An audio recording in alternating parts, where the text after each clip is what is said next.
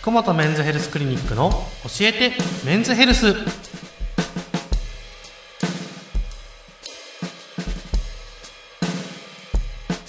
今日も福本メンズヘルスクリニック院長福本和彦先生とともにお送りします。よろしくお願いします。お願いします。2023年一発目の放送でございます、はい。先生よろしくお願いいたします。それでは今日の相談です。58歳男性の方からです血圧を測ると上と下がありますが実際に何が違うのでしょうか？血圧の見方について教えてください。はい。これ私も気になる。なかなかね、はい。多分血圧大体140超えたら、うん。異常高いねとか言ってるけど、本当の意味まで分かっている人はいないんじゃないかなと思います。ね。うんまあ、まずこの血圧っていうのは、はい。高い部分が医学的に言うと収縮期血圧と言います。はいはいはいはいで低い部分、低い数値ははい。拡張期の血圧というふうに呼ばれます。はいはいはいはいで心臓っていうのは収縮したり拡張したりしますよね。はい。あ縮んだり大きくなったりそうそう縮んだり大きくなったりはい。そうです。あの血を全身に巡らせるためにはい。そういう運動をしますが、はい。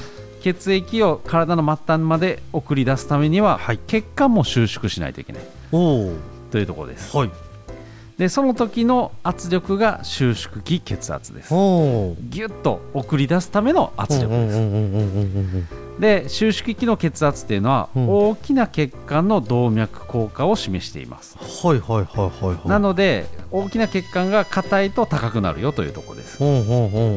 で腕で測ることが多いですよね、はいはい。大体、はい。なので腕よりも心臓に近い血管の動脈硬化が進行しているとはい。血圧が高くなるというところになります、はいはいはい。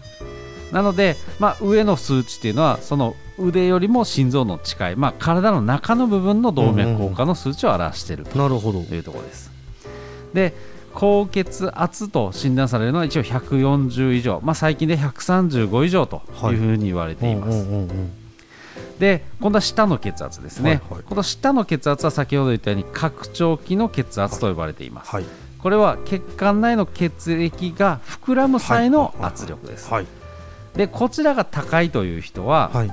末端の非常に細い血管の動脈硬化が進んでいるというところです。なるほど。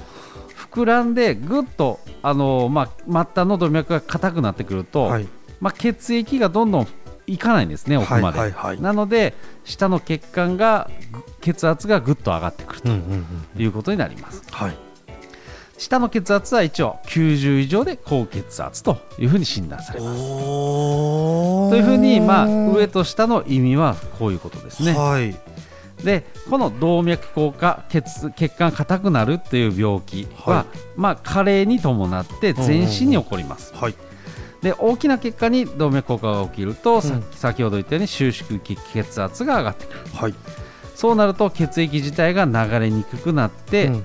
血血下の血圧は下がってくるということが言えます、はい。まあ、やっぱり血圧血血液が入ってこないので、うんうんうん下の方が下がってくると、うんうんうん。だから上と下の乖離がすごくある人っていうのは、うん。まあ、心臓から近い、まあ、うん。大きな動脈の血管が動脈硬化が進んでいるという結果なるほど。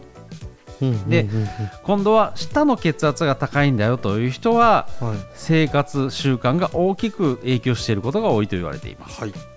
末端の血管から流れにくくなってはい。下の血圧が高くなる、はい。そのうちに高い血圧も高くなってくると。だから下が高いってことはその後多分あの上の方も上がってくるよと。へいうことえです。怖いですね。なので、まあ、この場合は、うん。脳梗塞、心筋梗塞などの心血管イベントということが言いますが、そういうものを起こしやすいので、はい。やはり生活習慣の見直し、高血圧の治療を受けることが非常に大事になってきます。はい。で、はい。上の血圧だけ高いっていうのはやっぱり年のせいもあります。はい。なんですが、やはりあの年のせいだからつって放置するわけにいきません。はい。なのでしっかりと生活習慣を気をつけると。はいで塩分塩分制限ですね、はい。塩気を少なくする、はい。あとは脂質コレステロールにき気をつける。はい。減量体重を減らす、はい。で運動するお酒を控える。禁煙する、はい。まあ、そういう生活習慣の見直しを積極的に考えてください。はい。で今話したのは治療してない人の場合です。はい。で治療中の人はやっぱりいろんな要因があります、はい。まあ、薬の作用もあったりするので、そういう時には主治医にいろいろ聞いてみてください、というところでした。そうですよね、うん。はいあのー私はこの治療を一回放棄したせいで とてもひどいことになりました。そうですね。はい。しっかり気をしっかりつけましょ気をつけましょう皆さん。う。はい。ありがとうございました